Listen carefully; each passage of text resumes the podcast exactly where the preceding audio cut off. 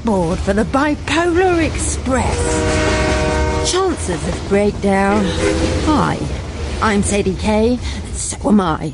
Bipolar disorder is a mental illness that is still little talked about and frequently misunderstood in Hong Kong. After 20 years of uncertainty, I was finally diagnosed with bipolar disorder. Half of me didn't know what to say. I didn't know whether to laugh or cry. I'm still in two minds about it. If I were to describe my feelings about my mood disorder in one word, I'd have to say mixed. But don't take my word for it. I asked the man who diagnosed me, Dr. Barry Connell, a psychiatrist at the Central Health Clinic, to explain my condition from a clinical point of view. Some people can have what's called bipolar affective disorder, what used to be called manic depression. And basically, it's a condition whereby somebody experiences mood swings. Mm-hmm. Um, not mood swings generally within minutes or hours, but sustained periods of good mood, heightened mood, versus low, very depressed mood. When you see people who are very, very seriously depressed, it can be to the point where very occasionally people will think that their heart isn't beating. Those are known as nihilistic delusions. So Right. that's extreme depression. They will be so distressed because they literally think that they're dead. That's an extreme. The polar opposite, if you want to Yeah. use that term, would be somebody that's convinced that they're the son of God and they have infinite powers. Jesus was possibly a bipolar guy? No! Uh, my bipolar minds were spinning. Is there anybody else out there who thinks they're Jesus? When I was 16 in San Francisco, I had my breakthrough manic episode in which I thought I was Jesus Christ. Maybe you thought that was, uh, you know, scary, but actually, there's no amount of drugs you can take that can get you as high as if you think you're Jesus Christ. Joshua Walters is an American performer who believes we should all be. Just manic enough. Meet. Reuben McDaniel Tuck. He's been riding the Bipolar Express in Asia for so long, he's been offered a complimentary season ticket and diamond membership. You're bipolar? I are. I am a rapid cycler. Oh, me If that's too. it. It's like a switch with me. Yeah. If you think of it as a, a spectrum, like Yeah. a, pen, a pendulum swings on a spectrum, and we all have a certain range. But Yeah. for a bipolar person, sometimes the, the pendulum swings very, very wide Yeah. of the range. So if you're in a manic episode, you're 10 feet tall and bulletproof, and you have the solution to all the world's ills, and you have a time machine if you could just get that plutonium. And when you're depressed, there's just there's nothing. Yeah. There's just nothing. I think it's uh, like most people. I like the manic part. Yeah. And and that's when you refuse to take meds and go, why would I want to take medicine? I feel great. I've never felt better in my entire life. In fact, the rest of you are peons. You don't realize that the the crash is coming, and Yeah. pretty soon you'll be crawling under your bed and curling up in womb position and calling for your mom. So, how old were you when you were diagnosed as bipolar? I would have been 28, so that's 24 years ago. Do you think your mood disorder has helped you to succeed? Yes. Yeah, too. unqualifiedly, yes. You've never switched careers, have you? Uh, That's quite common for bipolar types. I've switched careers more times than I don't think I've ever had a, a career. I've just Oh, had. really? so you do, oh, okay, so you are. You do fit that stereotype. Um, switched careers. How does how does one say? I've tried the corporate scene a number of times and it's Yeah. never worked. I just Oh, can't right, yeah. work on a cube farm. Yeah. I'm not a team player. The manic episodes, if I notice uh, m- mania coming on, generally I'll grab all my electronic toys, uh, cameras, uh, sound recorders, what have you, Yeah. uh, laptop, and just be as creative as possible for as long as possible. Yeah, me too. Because I find that a lot of the best stuff Happens then. happens then. I'm a performer. I'm also diagnosed bipolar. I reframe that as a positive because the crazier I get on stage, the more entertaining I become. And then Of course. you hit the wall and bang, no more creativity for you, pal. It does feel like that sometimes. Kiki Wong is her ballet company's real life Black Swan. I was diagnosed with bipolar disorder six years ago in Hong Kong. I've been depressed and was taking antidepressants when I had my first manic episode lasting a few months. I got myself and other members of my family in huge debts. and was spending over $20,000 a day in Gucci and Armani. It was crazy, and every time my credit card just was refused, I would get a new credit card. My shopping meant I had to move to a bigger apartment just so I could I could fit in all my stuff. When I ran out of money, I would steal. Uh, I was not very good at it, and so I was caught. Police came to give me a warning, but it was I didn't really register that at the time. Life was moving so fast, I didn't have time to question my behavior or even think about it. I also stole my mom and sister's credit cards and, and bought clothes and shoes as them. Eventually, my family had enough of my behavior. They called psychiatrists who came to my house because I refused to admit, even to myself, that I had a problem. I like big bites. If, if, if the condition, disorder, call it what you will, presents any problem, it's the, the manic appetite, the desire for bigger bites, richer flavors, more, more, more. Yeah. And the, the difficulty of saying, okay, enough. Do you take medication? I do take lithium carbonate. I think there's something like alcohol. It's a lot easier for me to just say no Yeah. than it is to say okay, when. So you do drink, even though you're on lithium. I do. Be- I was in never instructed moderation? not to. No, that's the problem. Oh, okay. I, I do not excel in moderation. I always thought but that's the problem with moderation. It's so easy to overdo it. To be honest, most bipolar people that I've spoken to find that they can't drink now, not because it just makes them crazy or something. It just doesn't agree with their medication. No, I do not drink alcohol anymore. It's a trigger of both mania and depression for me, and I feel sick of drinking since taking the mood stabilizer. I've found, if anything, it uh, it increases my tolerance to alcohol. Really? Yeah, it, it makes it means that I require more alcohol to feel any real effect.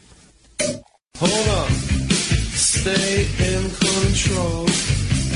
Tend Have you be- ever been paranoid? Yes. Yeah. Oh yes. Not for very long. It you know the rational Vulcan side of my brain takes Mm-hmm. over and says, ah, you know, think this through. There's really how likely is it there are giant flying lizards outside your window? it seems highly unlikely. There's no evidence to support it. It's generally during times of mania. Yeah. Things are going so fast and so brilliantly, and, and there's so much adrenaline and hormones pumping through you, and you go, oh yeah, but what if? Huh? Oh no, that would be awful. And everything's just magnified. So Yeah. your euphoria can quickly turn to paranoia. In my case, it doesn't last long. Um, were you, what were you like as a kid? Were you particularly naughty or disruptive at school? Quite the opposite. I was the Really? I was the, the politest child in the neighborhood. Mm-hmm. Other parents would point to me and say, "Why can't you have good manners like Danny Tuck?" I was also national spelling champion at my age group. Now, that doesn't come as a surprise, does it? Hence, uh, Yeah. intolerance for people who can't spell good. I was constantly, you know, twiddling and twitching and bouncing in my chair and couldn't couldn't keep still. Mm-hmm. Class clown, that sort of thing. But not disruptive, not naughty, never in trouble, never sent to the principal. Yeah. I, I respected authority. Good. What changed? Um, I achieved the age of reason. Lately, I've been, I've been losing sleep. Do you ever have any problems with sleep? Often, I, I fall asleep easy, but I wake up easily. Yeah. Except sometimes I just can't sleep. Yeah. That's totally normal. Well, for me. I'll go through phases of certain types of dreams, like yeah, me too. combat dreams. I'll wake up punching and kicking, or I'll, yeah. Yeah. Exhausted when you wake up. More exhausted than before you went to bed. Oh, oh yes, that's quite common. Yeah, I mean, insomnia generally people wake up knackered, um, but with bipolar insomnia, if you want to call that, they wake up energetic, Yeah. and that's sort of you know most people Can't do it. Yeah. yeah they get exhausted. Yeah. Insomniacs. Only three more sleeps till Christmas. I still don't sleep well f- or, or for long. I, I get about six hours sleep. Being bipolar, do you feel you were born with an abnormal amount of sensitivity? Do you think you're overly sensitive to the judgments of others, either real or imagined? Yes, and yes, Really? yes. Okay. Give me an example. Um, my wife will often say, "Well, you're just being oversensitive," and I go, "I am not. You're being oversensitive. I'm not oversensitive." Burst into tears and then yes. start laughing. Put it this: as a kid, I got a, a, a BB gun uh, for a Christmas gift, and I was running around firing it, and you know, being a American boy, and I took aim at a bird and I shot the bird, and I, I could hear the shot hit the bird, and the bird tried to fly away, fell down dead. I wept for two days. I I had to take off school. I just couldn't live with what I'd done. I was I was ruined. I, I did it quite intentionally and immediately realized the consequences That that I'd killed something, something innocent, something harmless. Do you have dogs or anything? I have a cat, You have a cat. dear Jezebel. Do you find that keeping pets helps stabilize mood swings? Yes, yes, very much. Having pets, especially affectionate pets, Yeah. um, will will definitely stabilize you and and uh, Yeah. sort of give you a reason. He's for- the only one who understands me. My little dog. My little cat, oh, Jezebel, you love me, Hello. Jezebel. Hi there. Listen to us. Dear God in heaven, even these people can't be that mad. If you've just tuned in by accident, you're listening to the Bipolar Express. I'm Sadie Kay. I have bipolar. It's a condition I share with one in 15 Hong Kongers. Joshua Walters is an American performer who believes being diagnosed with bipolar disorder is entirely a matter of how lucky you are. There's a movement going on right now to reframe mental illness as a positive, at least the hypomanic edge part of it. Now, if you don't know what hypomania is, it's like uh, an engine that's out of control, maybe a Ferrari engine with no brakes. You're driven to do something that everyone has told you is impossible. And there's a book, John Gartner wrote this book called The Hypomanic Edge, in which Christopher Columbus and Ted Turner and Steve Jobs and all these business minds have this edge to compete.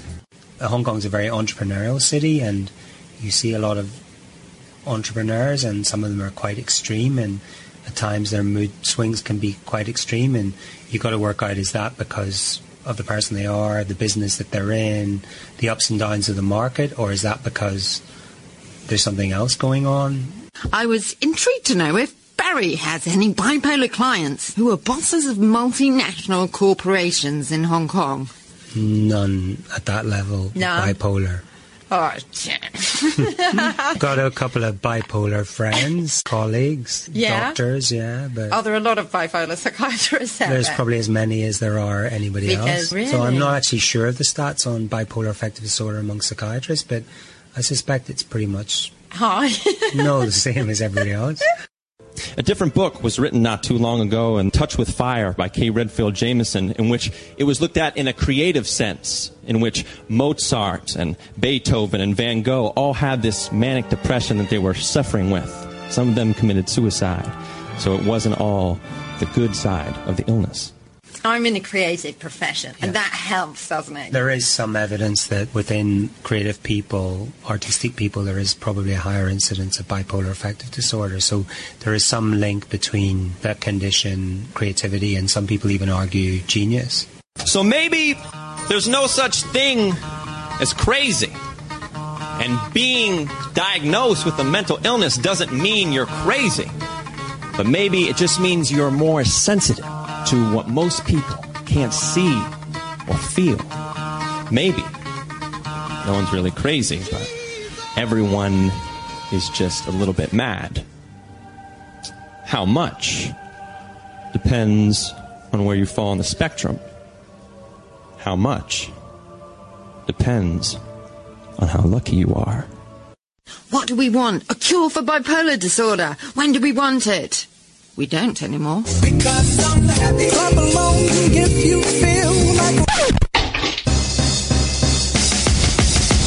Nobody likes me. Now it was time to get down and talk about depression. How do you know when the phase is shifting? Because presumably you're quite adept at spotting your symptoms now. Yes, I will notice um, symptoms of a depressive episode coming on, and I'll tell somebody. I'll tell my wife, or if she's not around, she's often traveling. Uh, call on friends and say, "Hey, I just need, you know, some of your time. Otherwise, you just sort of spiral, Yeah. spiral down." you know, there is a heightened risk of ending your life um, with this condition, particularly if it's if it's untreated or not stabilized.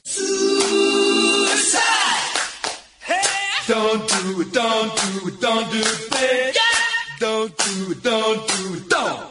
Have you ever attempted or tried to commit suicide? That's a bit of a change. This is just like the further interview. You look here and tell me Oh, more times than I can count. Oh my God, you have to. Oh yes, yes. Suicide attempts self mutilation. Yes. Did that sort of lead to it? Um, that You sort of led to the diagnosis. Yeah, okay. Um, it was when I uh, began self mutilation. The girl girlfriend went, uh, "Yeah, I, I can't deal with this. I need a professional to Yeah. sort this out." You know, if it's if it's just an oversensitive and maudlin, tearful boyfriend, Yeah. maybe he'll get over it. But he's he's starting to cut himself. So we need to see a doctor. I had become anorexic. I had lost 48 pounds and was hospitalized because I could not walk. And within the diagnosis and the, the began to take lithium, the doctor said it may take 10 days to two weeks to, to become effective. I'll tell you what, within 18 hours, I was eating at Pizza Hut. Yeah, depression will do that to you. Absolute anorexia to the point of uh, immobility. How come when people have mental damage, it's always an act of imagination? Do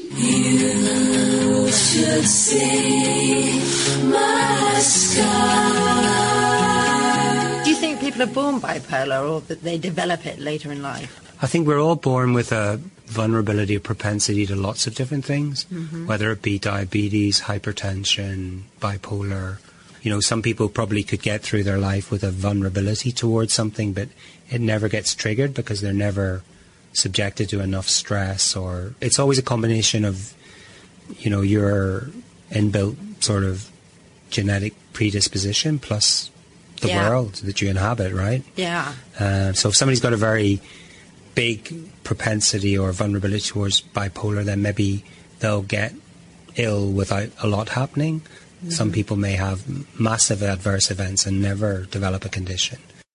Um, I always dreamt that uh, when I had my final breakdown, it would be because I had a deep Kafkaesque existentialist revelation. But that's not that's not what happened. I had my breakdown during my daughter's sports day. Girlie's running, running, running. Everybody except for my daughter, who was just standing at the starting line, just waving because she didn't know she was supposed to run. So um, I, I I took to my bed for about a month, and when I woke up, I found I was institutionalized. Stressful life events, as we call them, things happening to you of some major significance, they tend to precede the onset of an episode, either depression or hypomania or mania. One in four people suffer from some sort of mental illness. So if it was uh, one, two, three, four, it's you, sir, with the with the weird teeth, and you next to him. You know who you are. Actually, that whole row isn't right. That's not good. Bipolar runs in families, doesn't it? It does. So it's fair almost everyone on the planet will have a bipolar relation. Well, one in four to five people has a me- has a mental illness. Mental health affects all of us. So there, yes, Yeah. I mean every family is affected. Uh, I think I inherited from my mother, who I used to crawl around the house on all fours. Uh, she had uh, two sponges in her hand, and then she had two tied to her knees. Um, my mother was completely absorbent. But again, it's back to that point about it's not just your genetics; it's also you, the life that you live and Yeah. the context and the environment and the stressors that act upon you. So you've not got kids. I decided at an early age I didn't want kids, didn't want to put anyone through what I had already endured. I didn't realize at the time that It I runs was. in families. It does run in family, but my father was chronically depressed Yeah. all the time. Oh, that must have been hard to live with. Well, I didn't live with it. He did. Well, my parents got divorced when I was ten, Oh, and okay. I, I seldom saw him. But when I did see him, it was just what's the word I'm looking for? Just bleak, dark. That's hard to understand for most people. Everyone gets depressed at some point during their life, several times Yeah. during their lives, and it can be caused by tragedy. You know. Uh, a, a death in the family, a pet death, whatever. It can be caused by chronic illness, Unemployment, unemployment. Who, who can say? Yeah. everyone gets depressed, and so everyone's experienced it. But when you have clinical depression, it can be triggered by anything at all or by nothing at all. Yeah. And it can go for months or years. Yeah. And people who've endured depression and come out of it just they think, well, just, just snap out of it, man. Think positive. Yeah, Ruben, why are you crying? I don't know. I have no idea. That's exactly how I am. when you're bipolar, tears Yeah. tears aren't always the result of anything. They just come. Of course, it worries me that my baby might develop and inherit the bipolar. I feel fortunate I, I can spot the symptoms if this does happen and, and get professional help for my daughter.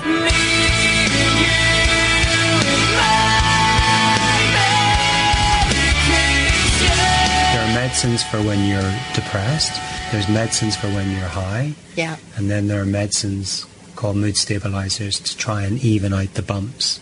Do you put people on lithium? Sometimes it is the only medicine that works. Do you take medication? I do take lithium carbonate. And yes, I think lithium generally is not my preference because people on lithium sometimes complain about feeling suppressed. They're better Oh, in some way, but they feel a bit muffled. And some of the more modern mood stabilizers, people don't complain about that.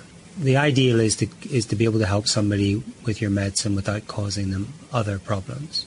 I was on lithium and off of antidepressants for more than a year when the Prozac Okay. craze Yeah. hit the world. And people, Prozac's the wonderful, the, you know, Yeah. the wonder of the age. You must try it. Yeah. So I went to my uncle in the Yeah. United States, who is a, a doctor, and got a prescription. I was doing That didn't for more, for more than a year. No, uh, immediately within a week, the most serious suicide attempt, the one that was closest to successful, uh, 37 stitches. Putting and- your wrist yeah, always that way?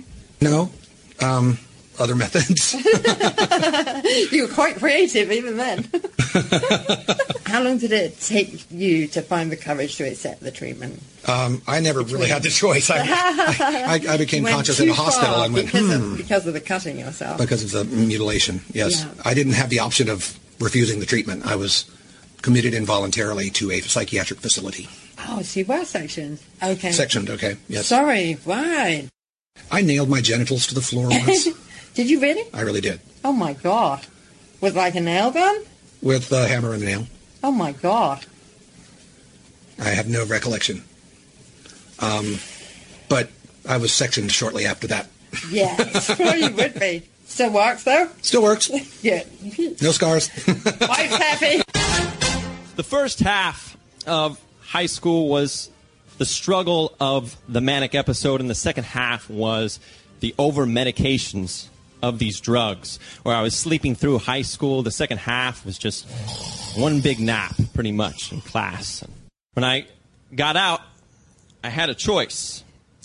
I could either deny my mental illness or embrace my mental skillness. I take very small quantity of medication and it works fast. I don't have the extremes anymore, just a little mania sometimes and a few sad days. Electroconvulsive therapy, part one. So you had ECT therapy. a number of times. E C T. My favorite three letters of the alphabet. But I would say that it's uh, beneficial. I Yeah. would, if in cases where it's necessary, it's painless. You know, all of the horror stories and One Flew Over the Cuckoo's Nest and, and the teen horror movies where it's, it's not like that. No. Maybe it was at one time, but not anymore. Uh, it's a very low shock, which basically causes a, a seizure. And sort of resets your body like an etch a sketch. It's sort of like turn over and shake. Yeah. It's scary, but Are you conscious through it? no, no, general anesthesia. Okay. We were warned, and it seemed kind of infeasible. Uh, he's going to forget numbers, so you Okay. know, don't don't rely on him to Yeah. remember his address or his phone number or any of that. And so immediately after you know waking up and shaking off the anesthesia, my girlfriend at the time said, um, "Where do you live?" I said, "I live live on the mountain." Oh. Yeah, well, what's your address? My address is. Uh, what is my address? Do you think there's anything wrong with your mind, really? Not a thing, Doc. Do you think the stigma of being labeled bipolar is more dangerous than the illness itself? I do. People become fearful and react to you in irrational ways, Like, treating you like a patient, treating you like an invalid, or, Yeah. or being afraid of you, afraid you might be dangerous, Yeah. treating you like a threat. do you, has there ever been a period where you thought maybe I am dangerous? There hasn't, but there have been people, you know, neighbors and people with whom I got along socially very well, who, when they discovered that I was bipolar, began avoiding me or, or speaking to me, treating me very, very differently because they were afraid. yeah. And that was in Hong Kong? That was in Hong Kong. Mm. I suppose the same might happen in Western countries, but I think certainly in North America, the stigma is Yeah. lifting. Is, in fact, at the moment, it's kind of the diagnosis du jour. I just found out I'm bipolar, and that explains so much. Yeah, I mean, Hong Kong reflects its position as part of China, and traditionally there's been a lot of stigma, but I think it's changing. There's this big stigma about being bipolar in Hong Kong. And on the mainland, it's much, much worse. That's why I only tell my brother, sisters, mother, husband, and, and, and one friend about my being bipolar. Some people tell me that I need help. Some people can f off and go to hell. And when I woke up, I found I was institutionalized. Well, I wasn't sent a lot of cards or flowers. I mean, if I had had a broken leg or I was with child, I would have been inundated.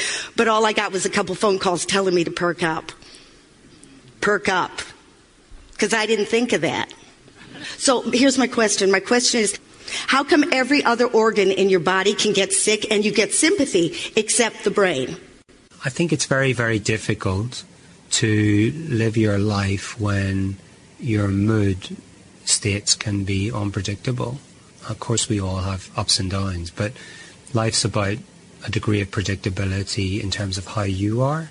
Mm-hmm. So if every so often, out of nowhere, it seems, your mood goes up or down, that's very, very destabilizing. That's very, very difficult for you. What would you say to people who are perhaps suspecting that they're bipolar but they don't know for sure? I think you probably ought to go and see a doctor. And the first step in Hong Kong or anywhere would be probably to see a general doctor, a GP or somebody. And then if they felt there was more to it, they might refer you to a specialist. If people have a problem with their mood states and they get the right help and they stabilize and they have ongoing help, then they can yeah. lead productive lives. And remember, your mental health is and should be private. Yeah, of course. Okay, so it's not something that people should know about. It's something between you and your doctor and and. But it does help to do things like support groups and of course, like even a doctor who, like me, who's never suffered from bipolar affective disorder. I mean, obviously, I've a great deal of knowledge and talked to a lot of people about it, can empathise, but there's always a slight gap between you and somebody that's Actually a fellow experiencing sufferer. Yeah, yeah. Yeah, for sure, sure. for sure. If, like me, I was very much against counseling, very much against you know support group, but immediately found the benefit. I mean, I think the more medical psychiatric bit is about trying to help people stabilize or get off Yeah, the roller coaster, and then the, the other bit is sort of trying to help you optimize your life. The details of bipolar support groups in Hong Kong. Visit my blog, bipolarhk.com. As for the stigma of mental illness, remember, bipolarity is triggered by stressful life events. So unless you can confidently predict your future, you could develop the condition.